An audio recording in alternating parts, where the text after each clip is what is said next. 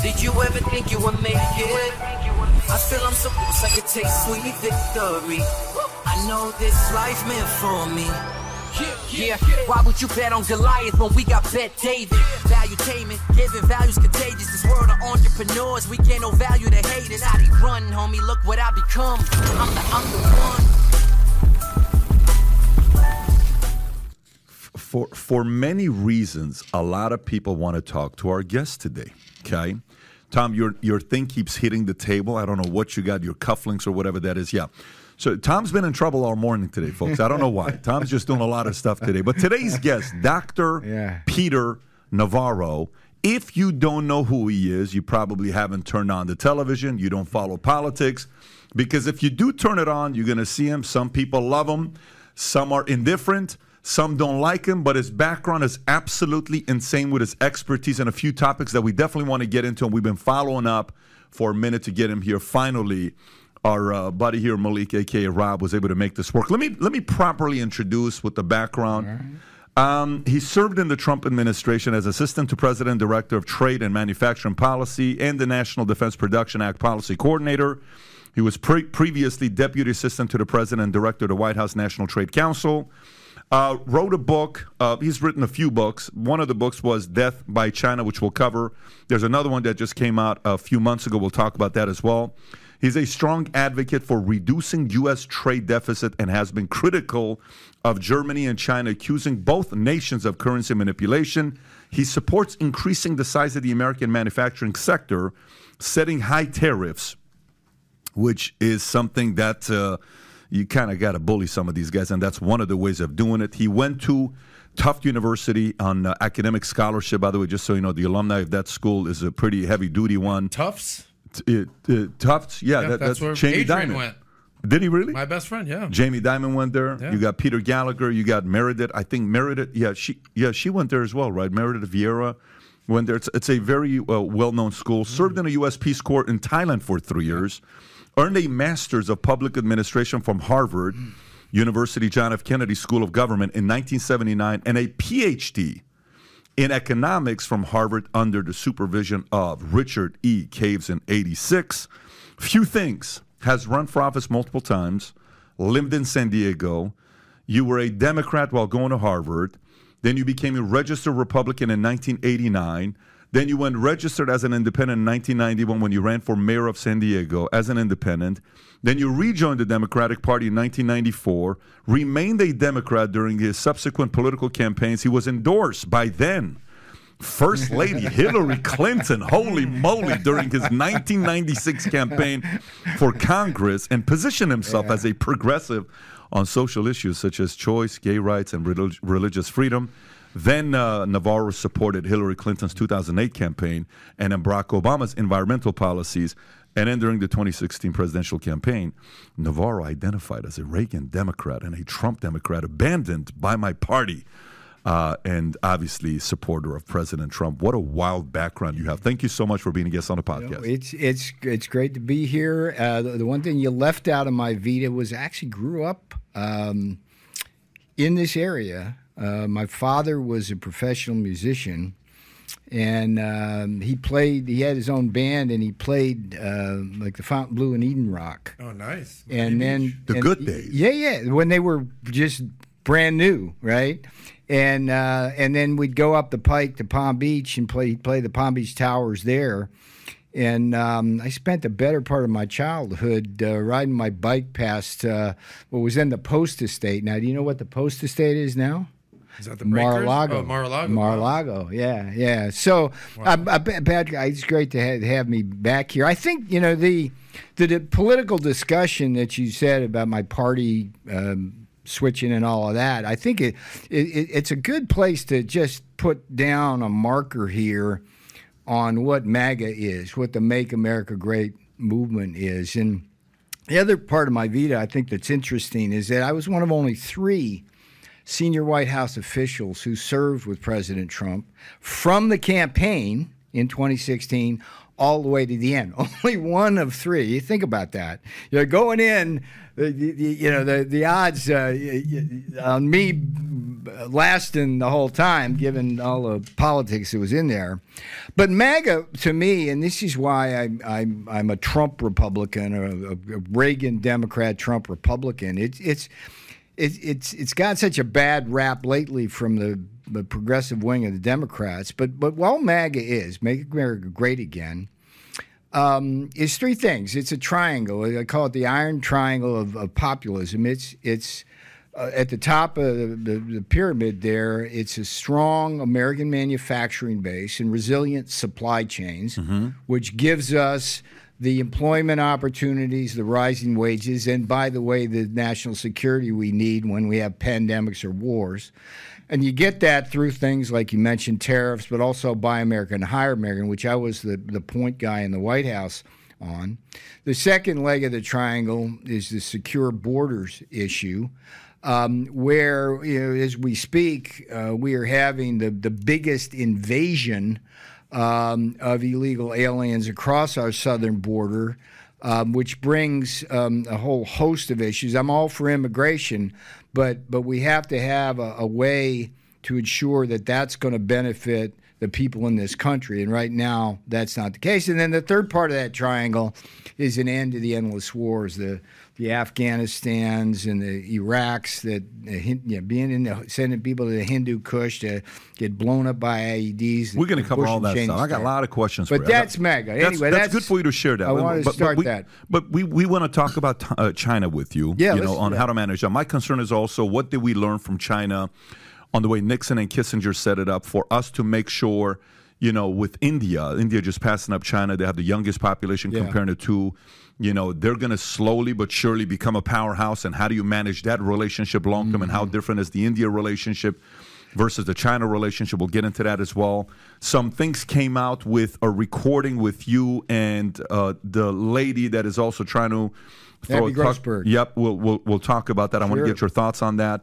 Uh, obviously, I'll get your thoughts on Tucker. We'll get your thoughts on Dominion with the $787 million with Fox, what is happening there, and a few other things. But I think probably the most important question to ask you before we, we get into it are you more of a Bud Light guy or a Coors Light guy?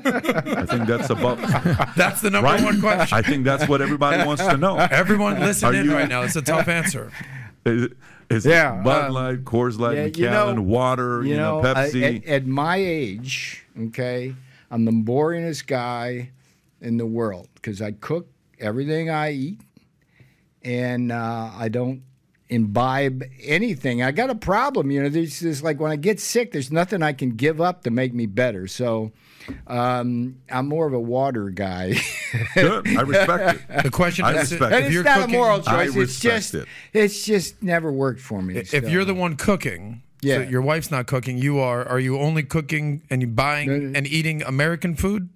Oh no, that's interesting. You know, I can't wh- think of a single thing uh, that's imported in in what what I have. Yes, it's it's. Uh, Adam's fresh, right now at a phase of his life that he's he's trying to figure out. Uh, He's, he's trying to find his Eve and can she cook American food? so he's ah, mentally okay. and emotionally struggling right now. But just be patient with him. Be patient with him while he's going through this. Okay. Uh, although, so, although you know, you, you, guys, I don't see any coffee here, so that's cool. Not allowed. Not, Not allowed. allowed. Yeah. So, so coffee my, and onions. My coffee is uh, dark, dark, dark, dark chocolate, hmm. which invariably has to come from abroad.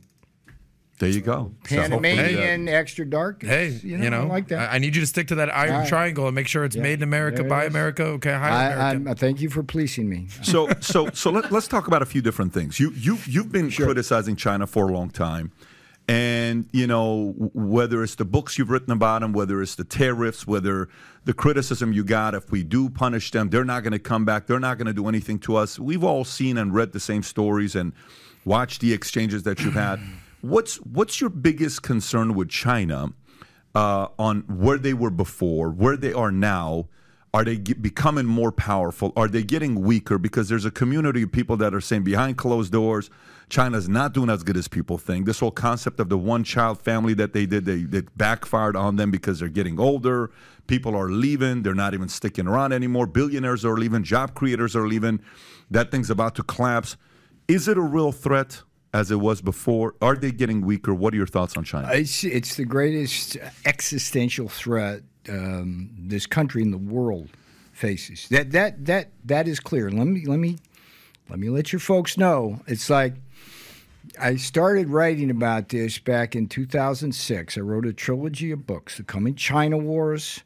Um, in 06, Death by China, which was both a book and a film in 2011, and just before I went in the Trump administration, Crouching Tiger. The first two books were about the economic threat. The last book was about the military threat.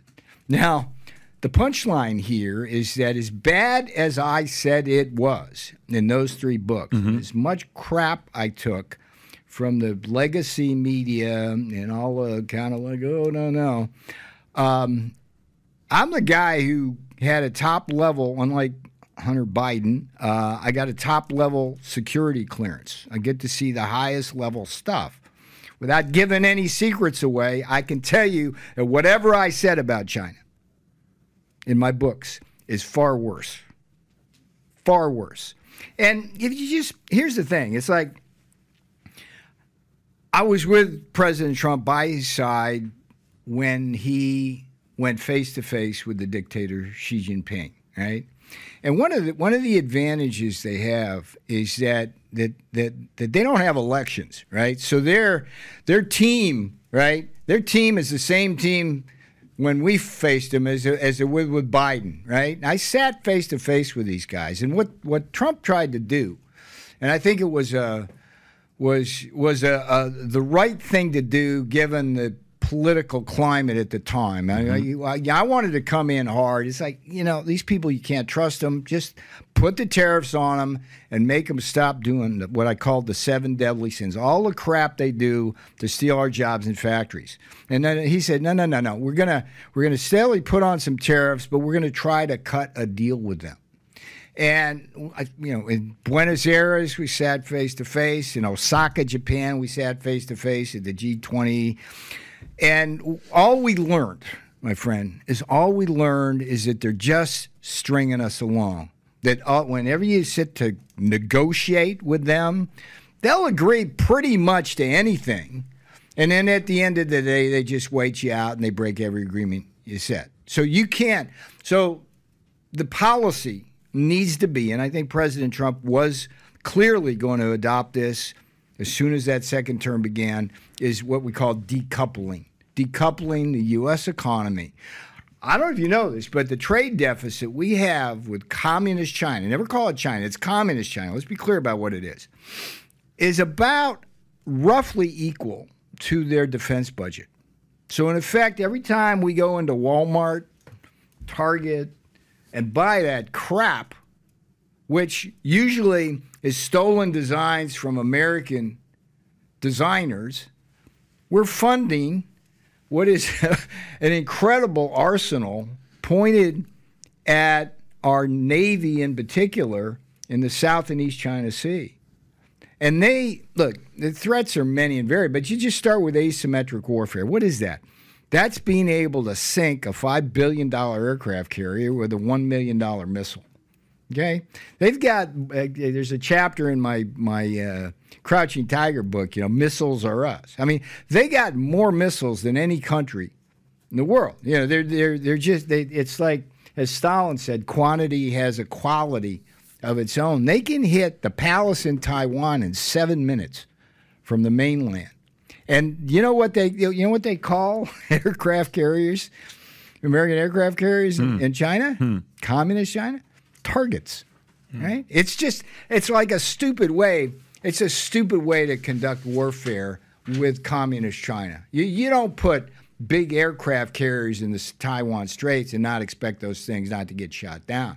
I mean, we should be putting all our money into uh, sea mines ringed around Taiwan if we, if we want to take that democracy seriously, and and and submarines just quiet submarines. So let me ask you. So you, you said a lot of different things. You said it's a lot worse than you think it is. Yes. When we went and negotiated with them, I was in those rooms and we're sitting with these guys and we're Yeah. talking to them. They would make all the promises. They would come back. They would literally break every single one of the Yes. promises in the negotiation. Outside of that, they got more missiles than anybody else. They can sink a five billion dollar with a one million dollar missile, and they can within seven minutes attack the Taiwan, you know, palace. All of that stuff is public stuff that we know. Okay, what I want to Yes. know is. If you're saying if Yeah. you're saying it's worse than what you know, right? Yeah. What do we not know? Another day is here, and you're ready for it. What to wear? Check. Breakfast, lunch, and dinner? Check. Planning for what's next and how to save for it? That's where Bank of America can help. For your financial to-dos, Bank of America has experts ready to help get you closer to your goals. Get started at one of our local financial centers or 24-7 in our mobile banking app. Find a location near you at bankofamerica.com slash talk to us. What would you like the power to do? Mobile banking requires downloading the app and is only available for select devices. Message and data rates may apply. Bank of America and a member FDIC. At Evernorth Health Services, we believe costs shouldn't get in the way of life changing care, and we're doing everything in our power to make it possible. Behavioral health solutions that also keep your projections at their best? It's possible. Pharmacy benefits that benefit your bottom line? It's possible. Complex specialty care that cares about your ROI? It's possible. Because we're already doing it. All while saving businesses billions. That's Wonder made possible. Learn more at evernorth.com/wonder. When you need mealtime inspiration, it's worth shopping Kroger, where you'll find over 30,000 mouthwatering choices that excite your inner foodie. And no matter what tasty choice you make, you'll enjoy our everyday low prices, plus extra ways to save, like digital coupons worth over $600 each week. You can also save up to $1 off per gallon at the pump with fuel points. More savings and more inspiring flavors make shopping Kroger worth it every time. Kroger, fresh for everyone. Fuel restrictions apply. Oh, that is worse than what we know. Well, the, the broad strokes have to do with um, the elements of, for example, China 2025, which um, The Made in China 2025. Yes, and and the idea was that strategically they want to uh, take over uh, the key strategic tech sectors that are going to determine the future. So AI is certainly one of them. Blockchain. Let's talk about blockchain technology. Okay, um, what what we need to know. Okay, and I, I, I there's certain things I can and cannot say, but but the question is, blockchain technology is a technology which you, is used to encrypt things like Bitcoin, and and all our banking system. And if you um, have the key to unlock that blockchain technology as a weapon of warfare, when the time comes, you can bring down the entire financial system of the United States in in nanoseconds. When the time comes. when the time comes, and when would that time come? For example, Xi Jinping. Okay, you mentioned. Okay, some people are saying China's not that that that doing that great, and they got trouble and this, that, and the other mm-hmm. thing. Well, that's that's dangerous because if Xi Jinping gets into domestic trouble, the first thing he's going to do is what? You know the expression wag the dog. Wag the dog is going to mean a run on Taiwan. We're going to have to have some kind of reaction. And, you know, what do you do? Do you send carriers into the South China Sea? As soon as one of those sinks, it's game on. Or do you blockade um, the, the the routes that China uh, that oil comes from the Persian Gulf to China? I mean, they they seventy percent of their oil comes from the Persian. I mean, as soon as that kind of stuff happens, then the asymmetric warfare, what they call the unrestricted warfare, kicks in. That's like knocking. I mean, they have the capability right now. They can knock our satellites out of the sky. They can use viruses probably to take out our electric power grid. And all these balloons that you've seen floating over the United States, mm-hmm. that's part of their information gathering process to execute their unrestricted warfare techniques when the t- I mean it's just it's just the only thing holding them back is the fact that that we're their cash cow.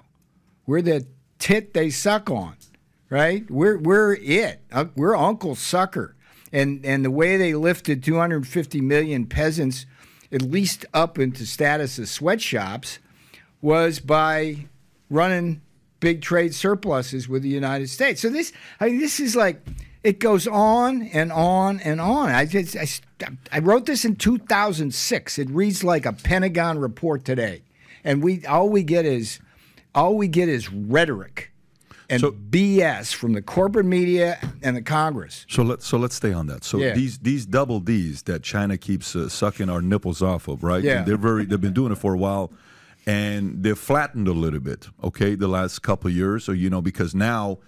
Uh, uh, uh, especially when Trump was there and you were there, and you, you tariff after tariff after tariff after tariff hey, Huawei CFO was in Canada doing a deal with Iran, and we found out, guess what, Huawei, you're out. Boom. Huawei loses a third of their valuation. Hey, that person's doing what they're doing. Boom. I was in Monaco.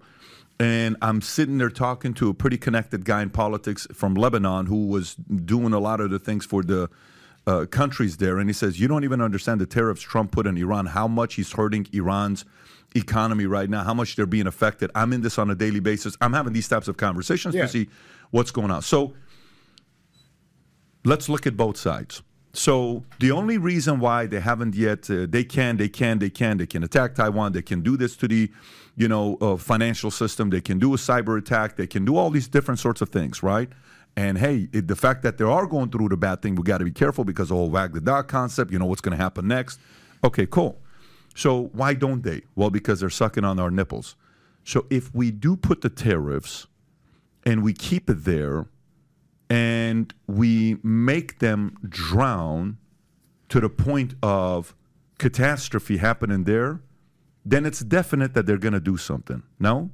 Yeah, and and that's not look, that's not that's not the goal. The goal the goal is a strong America. And the way you get to that is simply wean yourself from the factory floor of communist China and their supply chains. We, we, if we've learned anything from the pandemic, we will be a stronger, more resilient country if we have our manufacturing base and our supply chains here or at least much closer to here. And China, look, if we totally decoupled from communist China, they'd still grow. I mean, that, that genie's out of the bottle. They, they, they're in Africa, they're in all South America. Uh, the Europeans welcome them with open arms.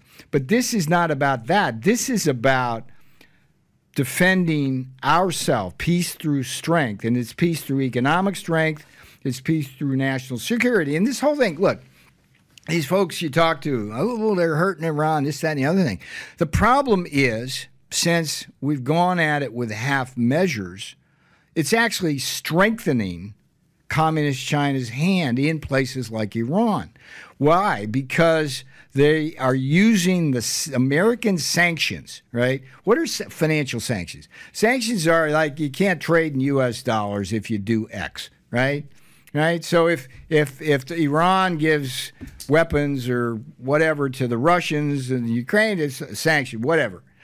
But the problem is that if you are able to create a yuan ruble based currency system, then you don't have to worry about sanctions. And so every time we've imposed sanctions in a half measured way, it's given Russia, Iran, and communist China the incentive to create this alternative currency world. And right now they're going hard at it. I mean, Brazil and Lula, that's like Brazil under Lula is like a, a colony of the communist Chinese. Peru is it very much at risk as well. And the reason is what they call the debt trap diplomacy. That's where China will come in and they'll they'll just shower these these countries with money in order to get infrastructure in there, and and there's there's so much grift associated with it that the leaders will kind of skim off the top and put their Swiss bank accounts in. You turn around, and next thing you know, China uh, forecloses on the port in Sri Lanka, and now they own it, and that's like a strategic naval hub. So I mean, this is a big three dimensional chess game, and we're playing checkers. I want to ask you one more question, and then Tom, I want you if you and I, I think you got some thoughts you want to share. So here, here's a question on this. So, um, in in in a competitive environment, which we are right now. It's a yeah. competitive climate that we have, but it's from ideology competitive environment. It's different than capitalism. Capitalism, you're trying to get a market share here, a market share there, region, you know, all this other stuff. Politics is the way you think as well as some resources, right? And they're doing a very good job with getting the right resources, you know, Iran, Africa, they're doing the right things from the competitive standpoint. But if if we go back and look at the case study of tariffs, because I am for tariffs, in many cases. The part that was for me uh, uh, a bit strange is China not letting any of our media companies be in, in China, Facebook, YouTube, all this yeah. stuff, but we have to use your stuff here. That to me is is is a dumb negotiation tactics. I'll lift the tariffs if you allow all our social media companies in your country because we got to know what you got going on.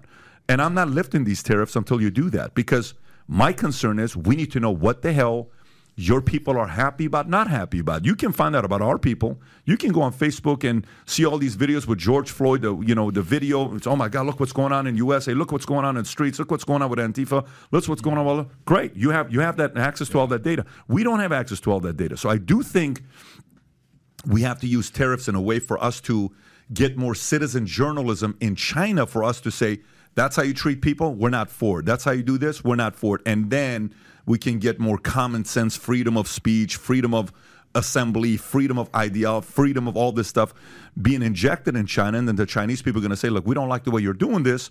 We got to kind of change. So I think the social media pushing and our media being in China will be my number one thing. That's me. Then the other part is we're giving you all this money. We're not getting it in return. You're winning from us. Now you got 80% of chips all our ACs are pretty much being made in your country. When COVID happened, you shut down your manufacturing. We couldn't do anything with cars. Car prices went up 45%, 60%. You know, the average car payment today in U.S. went from four years ago being $550 to 917 a month when the income hasn't really increased dramatically. That's a massive increase on what's going on. So Americans are now feeling it. But this is the question. Um, how, how does one, based on the years that you were with President Trump, what did you learn for the next people that are going to come in?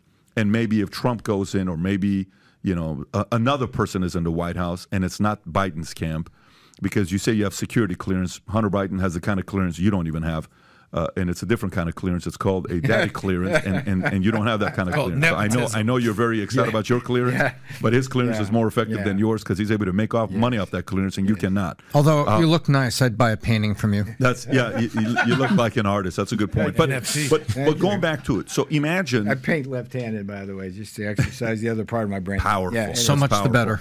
so whoever the next administration is going to be. Yeah. So whoever the next Peter Navarro of Trump's administration is going to be, or a DeSantis administration is going to be, whoever the next person is going to be, how would you use tariffs and learn from mistakes and things that we did right? So if we had another shot at negotiating with these guys, what would we be asking for? Yeah. And where's a pain point with them? Well, they'll move. Yeah. Well, well, well. First of all, I think the best ticket is Trump DeSantis, where DeSantis does VP for four years and then gets eight more years. And I wish that they can come to some kind of agreement on, on that. And I wrote about that in my uh, Taking Back Trump's America book and have urged that uh, publicly. Okay, so to your question, um, let's first of all be careful about using tariffs as a bargaining chip. For example, um, China loves that, right? They're very um, transactional. So, so you, you could imagine a discussion now with Xi Jinping and Joe Biden. Hey, uh, Xi says to Biden, um, "You you get rid of the tariffs on us, and we won't sell weapons to Russia." Okay, wait a minute. that, wait a minute. That, that that leaves us no better off in terms of the economy than when we when we started. Um, let's understand the function of tariffs what we have in this world writ large, and it's just not you mentioned Germany, but it's Europe, it's Brazil, it's it's India, it's Vietnam. We have a world in which virtually all of the major trading partners charge systematically higher tariffs on the United States than we charge on them. Mm-hmm. So uh, I just had a chapter come out in a book that the Heritage Foundation did, which is what are the policies for 2024 for the presidential candidates. And in that, um, I dusted off uh, from the president's State of the Union speech, I think it was in 2019, the Reciprocal Trade Act. Right? The Reciprocal Trade Act simply says that, hey, we'll, we'll lower our tariffs to yours uh, but if you have higher tariffs than ours and you won't lower yours, then we'll raise those to yours. You it, think that's effective? It, it, would be damn effective. You, you know who has the highest tariffs in the world relative to us? India. Call it the Maharaja of tariffs. But having said that, the function of tariffs is basically to offset unfair trade advantage. Okay? Countries in the world they, engage in in, uh, in export subsidies, the VAT tax versus the income tax. The VAT tax is like a form of an export subsidy that we that makes it very difficult. China has massive government subsidies. They steal our intellectual property. They force our technology transfer. All that the whole function of the tariff is to level the playing field for the American worker. You the American worker is the most productive in the world and can compete on a level playing field, but not when other countries cheat. Having said all of that, with communist China, it's got to be decoupling. There's no, there's no modus vivendi with communist China. They want to kill us. They want this country, and and you know they they are in every which way till Sunday. You know they they inundate our universities with sons and daughters of the Chinese Communist Party. They push our kids out, and while they're there, they're wrangled by uh, these Chinese secret police so they don't go off the reservation. And what are they there for? To steal our intellectual property. This episode is brought to you by La Quinta by Wyndham. Your work can take you all over the place, like Texas. You've never been, but it's going to be great because you're staying at La Quinta by Wyndham. Their free bright side breakfast will give you energy for the day ahead. And after, you can unwind using their free high speed Wi Fi. Tonight, La Quinta. Tomorrow, you shine. Book your stay today at lq.com. So it's just, it's just, we are so naive. I remember back when I, I, got started on all of this, I used to go out and do a lot of um, public speaking to corporate audience before I got canceled. That's a whole other issue. Um, and I'd go talk to these trade groups, and these guys would come up and they you know, grown men in tears saying, "Hey, I went over with this great design to have it produced in China." And and by the time I got home, it was in the Walmart under their brand. No, it's like, yeah, well, how stupid is that, right? It's like you just they're playing a different game. I mean, there's no there's no morals, there's no ethics, there's no rules of capitalism. It's just crush us any way they can. So why would you trade with these people? Why would you do that? There's no reason right now to trade with China. I mean, we need they've got us, you know, penicillin. We need that. There's certain things we're going to need for a while, but that tells you in and of itself you need to get off that. So, can I, can I ask yeah, a quick sure. question on so this yeah. whole concept of decoupling, right? Yeah. So, when Pat kind of uh, edified you at the beginning, you were Democrat, uh, Reagan Democrat, Trump Republican. You, you, it seems like your allegiance is straight up to America. America. Period. That's it. America first. MAGA, baby. Boom. I'm with you on this. Got it um, you know, one of the probably the biggest things that I've learned since being at Valuetainment, my three year anniversary is coming up, by the way. Yeah. Um, Congratulations. Respect. Thank you. Uh, General Spalding, uh, everything that we've learned from that is really the serious threat that China is posing to America, right? So, in this upcoming election, you know, what, you know, it's the economy, stupid. It's healthcare. It's immigration. It's guns. It's abortion. It's uh, gun control. There's so many different lists of things that are going on. Yeah. Obviously, China should be at the top of most people's lists. Uh, two part question: Where should China be in this list of things that people should be considering in the election? And then part two, yeah. if you could. Who's against decoupling at this point? Who are the most vocal yeah, sure. advocates of basically saying, no, let's continue our relationship with China? Could you explain? Well, yeah. Um, so, so first of all, the Democrats are, are going to want to run this issue on uh, abortion. Full stop. That's it. That's it. They, they, they arguably won the 22. They they cut their losses dramatically in the 2022 race uh, by making MAGA a four-letter word and by running on on Roe v. Wade. And yeah, I've written about this where it's like, look, the Supreme Court's not supposed to be political, but that's a conservative majority. I mean, how stupid are they dropping that decision? It, it, it, basically in the middle of that election. The Dobbs decision. I mean, it was just come on, Poor guys. timing. Yeah, it's just. I, you know, I mean, come on, and and, and so they're going to try to run that playbook again. That's what they're going to do, and and they're not going to talk about communist China. They're just not, and and they're going to talk about Russia, Russia, Russia, and and you know, there's a whole nother question: is what the hell are we doing over there? Um, we're moving up the escalatory ladder. But for me, um, what President Trump needs to run on is MAGA, the Iron Triangle I talked about, end to endless wars, which has implications for Ukraine. We got a, a invasion on our southern border, and, and we're a long way from having a strong manufacturing base. Will that happen?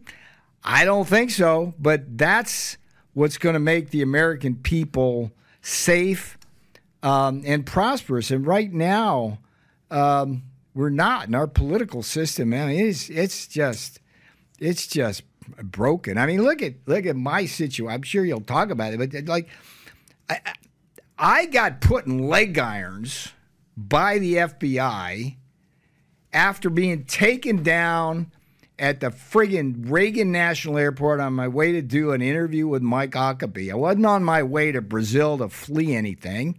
It was like they're charging me with a misdemeanor. One phone call they could have called me up they've been putting Bannon, trying to put Bannon in prison. They're raiding Mar-a-Lago. They got hundreds of people locked in D.C. prison cells from the Jan 6 thing, which which more and more looks like an FBI informant kind of motivated kind of event, kind of an entrapment scheme. Meanwhile, Hunter Biden is going free and everybody who was involved in the Russia hoax dating back to 2016 on the Democrat side goes free, and everybody in between. That that is a broken partisan weaponized system, but they got their playbook down. They're going to go in and do what they did in 2020. They're going to I call it the grand stuff the ballot box strategy. I mean, to still do its essence, it's you you you stuff that ballot box with absentee ballots. At the same time, you take away things like signature match, so you don't know whether those ballots are are, are valid or not, and you just overwhelm a Republican Party, which is too friggin' stupid to understand that if you rely on game day voting, you're going to have a lower turnout because things happen. You know, parents have sick kids or they have to go to work or whatever. So, this system, this political system, which should be focused on China, but is going to focus instead on things like Russia and abortion, is going to, I, you know, my greatest fear is that we're going to lose the one last opportunity we have to save this country. And that's not dramatic. That's not hyperbole. It's just, I mean, I've seen it. I mean, I've, I've lived this thing. We're, we're in a stagflationary 1970s environment threatened by communist China. And, you know, it's like nobody's paying any attention to that Let except the show. Let me let me ask, and I appreciate Kudos me ask- to that. Yes, thank thank you for that. And Peter, question for you. That was a good question you asked there, Adam, to go into that direction. I want I want to wrap up the conversation about tariffs. I really want to understand this tariffs uh, and, and what it does. Do you think how how, how long do we put those strong sanctions and tariffs on Iran? What was the timeline of that? Well, they're still on. Okay. Yeah. And and is it still as the tariffs are irrelevant to Iran. It's more just the financial sanctions on oil, right? And the thing you have to understand about financial sanctions and oil is oil is priced in U.S. dollars, and and as long as oil is priced in U.S. dollars, Iran can be hurt by that. But the problem now is we've got the Saudis flirting with the, the communist Chinese um, and agreeing to trade in yuan, which is the Chinese currency, and that that provides an opening for Iran and the Middle East to you know if you if if we stop trading worldwide oil in dollars, that has its own do, implications. Do, do you think the sanctions and the and the tariffs that we had on China, on you know Russia, on Iran, all these that we had? Do you think that that unified them because Yes, they yes, all absolutely. okay? So Yes. so Russia. China, Iran. Saudi, and even maybe Brazil, they're all looking at saying, "Oh, yeah, yeah okay, but let me give you an example because you just I thought you were going in a slightly different direction. It's like when Rocket Man in North Korea was giving us such a friggin' hard time, and the mm-hmm. boss wanted to bring bring Rocket Man under control. We slapped sanctions on on them um, and and told the communist Chinese, you know, like don't be giving them oil and anything like that. Otherwise, we're sanctioning you. We didn't enforce that stuff, and we could see it. You talk about. I mean, I can tell you something from the the top secret briefings because it wound up in the New York Times eventually. Um, you could see like these these uh, ships that would go out. Uh, you know, the Chinese would would send it to Vietnam. The tankers would go out in the middle of the ocean, and then they'd switch them, and then off that oil would find its way uh, to North Korea to heat the palace of uh, Kim Jong Un while uh, people in North Korea starve and freeze. But th- th- the point is that unless those sanctions are hard and tight, like a Nolan Ryan fastball, all you've done is create this alternative currency monster, which is where we're heading now, sir. Okay, so so we can skip that part because I, in my own mind, I just kind of wanted to know that some of those tariffs maybe unified our enemies, Yes. and now they got stronger, and they're realizing, you know what? Here's how we're going to deal with Not, uh, not the tariffs, the sanctions. Sanctions, That's sure. a se- separate matter. It's a totally separate matter. Tariffs. What's more painful?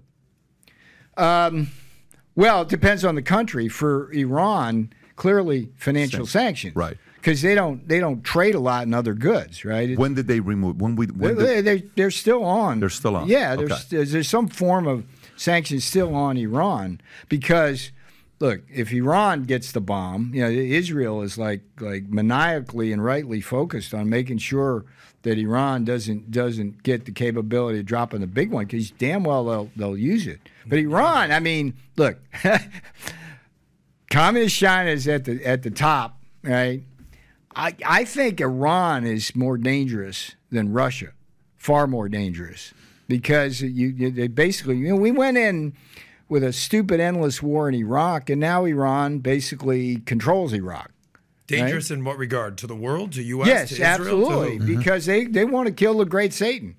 I mean, there's there's no question about Iran wanting to take down the United States. I mean, go back to Khomeini's statements about the, the great Satan America, right? And and they uh, they're they're basically a breeding ground for for and what I fear from China is not nuclear weapons. Right? No, that's not the way they're going to do it. They're going to do it through this unrestricted warfare te- techniques, blockchain technology to disrupt our financial system, viruses to take out our uh, electric grid and other types of uh, ca- capacity. Um, we haven't even talked about the, the Wuhan virus. Yeah, I was going to say mean- actual viruses. yeah, I mean, um, look, they learn. Boy, did did the the dangerous lesson from what communist China spawned in that lab, and it came from that lab, is that the American democracy seems extremely more vulnerable to disruption by viruses than other countries. We just, at the end of the day, you look in the, you could quarterback this. We, we just did not handle that properly. You know, we and we were lied to. I mean, I go off on Fauci for.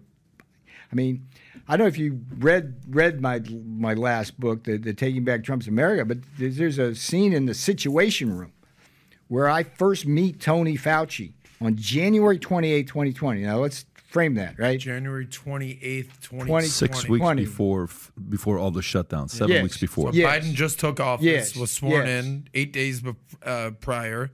No, no, No, no, no, no, no. no, This no. is a This year is- prior to that. this is a January year 20, prior to Oh, 2020. Yeah.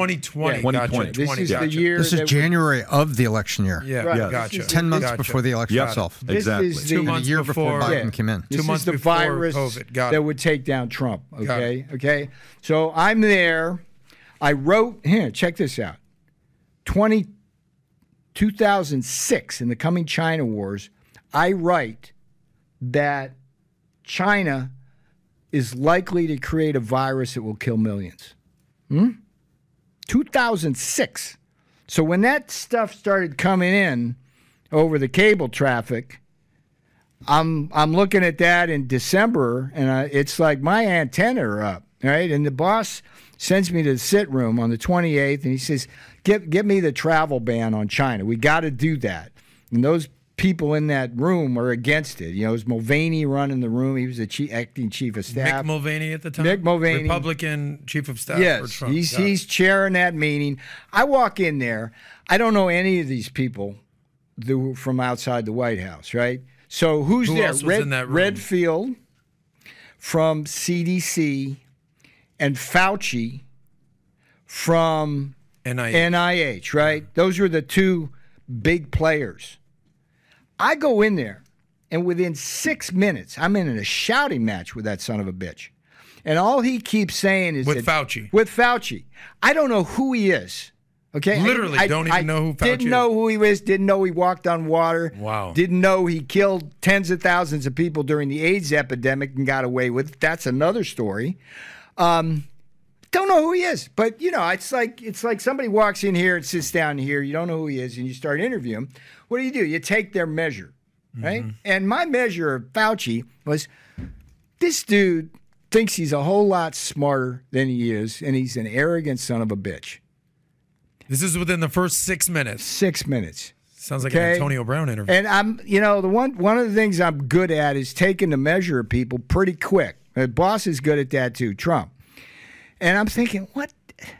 And so I fight with this guy. wow. Mulvaney, I'm fighting with him. Redfield comes in and supports Fauci, and we leave that meeting with Mulvaney tries to say, all right, we have a consensus, we're against the travel ban. I said, no, no, no, no, no, Mick. There's no friggin' consent. I just like it. No, no, no, no, Mick. There's no consensus in this room. And and Pottinger finally says something. He's a National Security Council.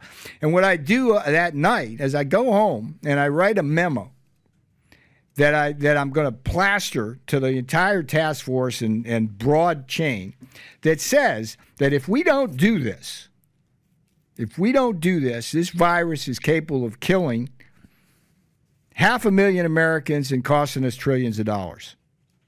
January 28, 2020. And that was that's about as the best memo I probably ever written because it was spot on. And here's the punchline. Fauci, when he was sitting there, that SOB knew for a fact that that virus came from the Wuhan lab. He knew that because he had funded the gain of function research in that lab and he had already begun to design a cover up. And we know that from the emails he sent to a group of, of researchers, academics, trying to get their support to push that come from nature theory. And that's the biggest lie of omission in American history. Because if he had simply owned up to the fact that that thing came from the lab, we could have pressured the Chinese to give us the genome sequence, which would have allowed us to design an effective vaccine rather than the crap we wound up getting. And again, Trump got lied to about that, not just by Fauci, but by Pfizer, the drug company. In what way?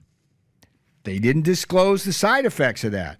And they weren't clear with him. They made him think that it was a true vaccine when it's not. It's mRNA technology. And you know, I I I, I worked with a guy named Dr. Robert Malone. You have him on the show sometime. He's We had him. Yeah, yeah. It's like the way I, I mean, Malone was out there beforehand, but but I had him on Steve Bannon's War Room when I was guest hosting. He sat kind of like well, like you and me are sitting, Patrick. And we talked about all this and wound up writing a three part series in the Washington Times about how the universal vax policy would basically spawn mutations that would be more lethal. Oh, you don't have to get too much in that. But my point is that is that that day, that January 28th day, was a very significant one, overlooked in the history of the pandemic and in American history, because Fauci was there. He opposed the president's travel ban. He lied to the American people by not disclosing right then what should have been his his even if he didn't know that it came from the lab, he should have told us it might have come from the lab. And because he didn't do that, we didn't get the genome, we didn't get a thing. And Fauci goes on and sticks sticks the knife in the back uh, of the president throughout that election cycle. I, I, you know, I told the boss to fire that sob twice. And what did Trump say when you told him? that? Well, the problem was um, I was the lone voice. And I don't blame him for not taking my advice in that. You know, I'm like what I'm, I'm like the trade advisor, right? And and he had like every time Fauci got into political trouble uh, with Trump, uh, Redfield, CDC, Steve Hahn, the head of the FDA, um, Azar, the head of the uh, Health and Human Services, come to his rescue.